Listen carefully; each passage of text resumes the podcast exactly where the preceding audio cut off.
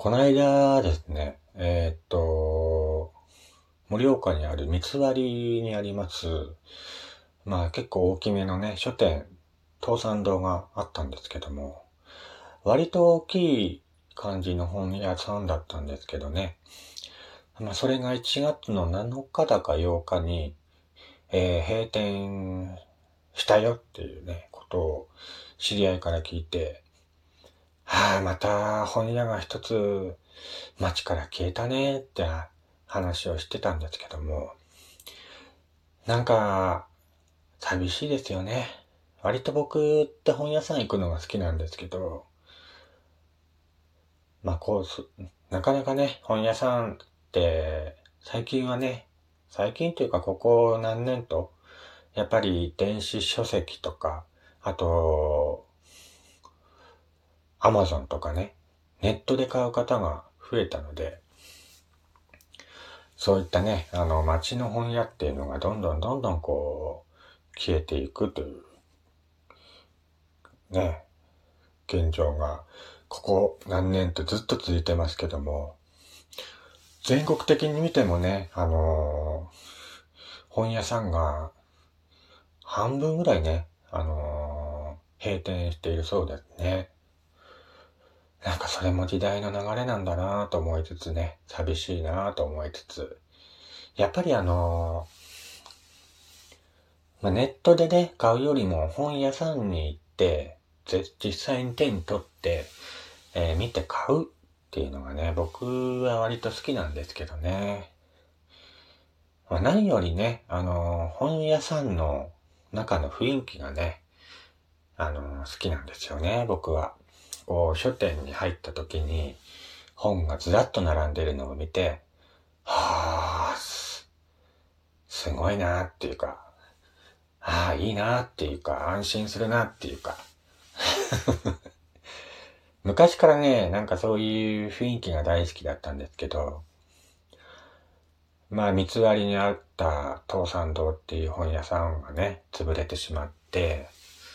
えー、ね、近くに住んでいる方はよく利用していたのに残念だとか、えー、言ってる方もいるそうなんですけども、そういう時代なんですかね。そういうそういえば、ね、盛岡市の大通りにある日活ゴールデンビルって言ってね、まあ、あの、昔からあるビルなんですけども、まあ、老朽化に従ってね、こちらのビルも4月に閉館することが決まっているそうですね。映画館とか飲食店が入っていまして、多くの市民に親しまれてきた、えー、商業ビル。半世紀の歴史に幕を下ろすそうです。早ければ今年の秋までに取り壊されて新たな施設が建つ見込みだそうですね。えー、こちらのビルには映画館、アート、フォーラムのほか、飲食店や、えー、お花屋さんなど、えー、いろんなお店が入っていたそうなんですけども、えー、閉館の方向となり、去年末までに全てのテナントが撤去、退去することで合意、えー、今は映画館のみ営業しているそうですね。こちらの、えー、日活ゴールデンビルは、まあ、映画館通りに位置するね、こちらのビル、1975年、昭和50年6月に日活レジャービルとして完成。鉄骨のね、コンクリートの建物として地下1階、地上7階建てで、えー、当時はね、あのー、初めての総合大型レジャービルとして注目を集めたビルだそうですね。こちらのビルもね、あのー、老朽化に従いまして、えー、っと、4月に閉まっちゃうそうなんですね。まあ、大通りといえばね、この日活ゴールデンビルっていうのがまあ、印象的に立っていますけどもね、あのー、きらびや、あの、なんつうの、入り口にあるね、なんかテントっていうか入り口がね、本当に、なんていうのかな、キラキラしてるんですよね。ちょっと目立つ感じのテントなんですけども、そちらの建物もね、閉館するということでね、なんかこう、どんどんどんどんこう街の景色も変わっていくなと思って、最近あれですよね、なんか老朽化に従って建て壊す建物が結構増えてきたんじゃないかなと個人的に思うんですけどね、ここ数年ですか。やっぱ盛岡もね、古くからの街なんでね、えー、どうしても昭和50年代とか昭和60年代ね、あの、バブル定常期、えー、建てた建物がね、結構残ってるので、どんどんどんどんこう変わっていくんじゃないかなと思います。まあ、盛岡バスセンターみたいにね、あのー、新しく建て直してですね、えー、また人の流れを大通りにね、呼び込んでいただければなと思いますね。大通りの方もね、あの、やっぱ10年前と比べると寂しい感じになってますからね、今ね。なんか割とね、あの、10年前って結構人が賑やかにいたイメージはあるんですけど、最近開いてない店も多くなりましたからね、盛岡の大通りも。寂しい感じになってるし、やっぱり人の流れとか変わってきてるんでしょうね。時代の流れっていうのがね、嫌でも身に染みるというか、やっぱり時代が変わっていくにつれて自分も変わっていかなきゃいけないっていうのも最近思うところあるんですよね。変わっちゃいけないものと、やっぱ変わった方がいいというところと、いろいろね、織り交ざっていますけども、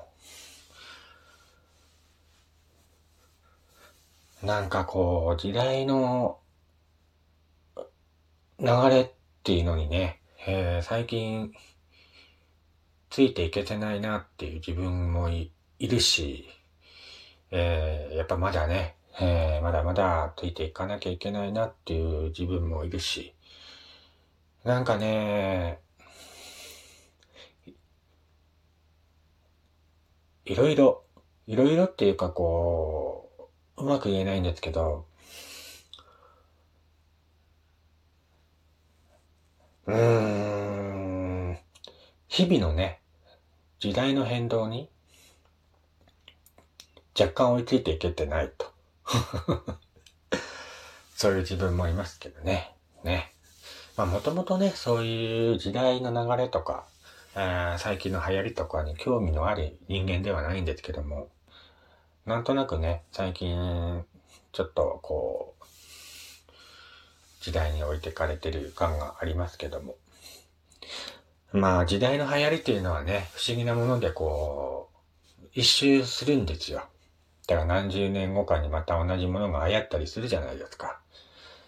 やっぱいつかまたね、あの、時代が自分の好きなものに回ってくるんじゃないかなとか。まあいちいちね、そういうの気にしてたらきりないんでね。自分はやっぱり自分のやりたいこととか、自分の好きなこととか、そういうのはやっぱり一生変わらず、えー、生きていくと思うのでね、これからも自分の好きなもの、えー、それを追求しながらね、生きていこうかなと思っています。うん。全く何の話をしてたのか覚えてないんですけどもね。えー、これ何の話だった？あそうだね。閉店する建物とか、建て壊す建物が増えたなっていう建物、あのー、話でしたね。ね。僕の家の近くにもね、まだ大型、大型でもないか。でも割と大きい本屋さんはありますけどね。そこに行って、うん、時間を潰してたりもしますけどね。まあ本もなかなかね、今売れない時代になってますからね。こう、本を売るために本屋さんがいろいろね、えー、努力しているそうなんですよね。えー、その本屋さんにしでしか手に入らないものっていうのをね、えー、本におまけとしてつけたら爆発的に本が売れたっていう話も聞いたことあるのでね。やっぱり今は何でもね、ネットでも買えますし、通販でも買えますし、まあ同じか。まあネットも通販も同じですけども、電子書籍もどうですけども、でも、その、場所に行かなきゃ手に入らないものっていうのがね、やっぱりあると思うんです。やっぱそういうのをね、あのー、うまく活用して、これからもね、街の本屋さんっていうのは、なくなってほしくないなっていうのが、願いですね。はい。えー、ちょっと今日もまだ時間あるんでね、ちょっとお題ガチャでもやってみましょうか。お題ガチャ。今まで人にあげた中で一番高額なプレゼントって何だった？あー、なんすかね。僕あんまり高額なプレゼントあげたことないんですけどね。なんですかね、高額なプレゼントって言えば。まあ、プレゼントにはね、金額とかそういうのをうんぬんじゃなくてね、気持ちがこもってれば、なんだっていいと思います。はい。うまくごまかした。はい、えー。ということでね、また次回お会いしましょう。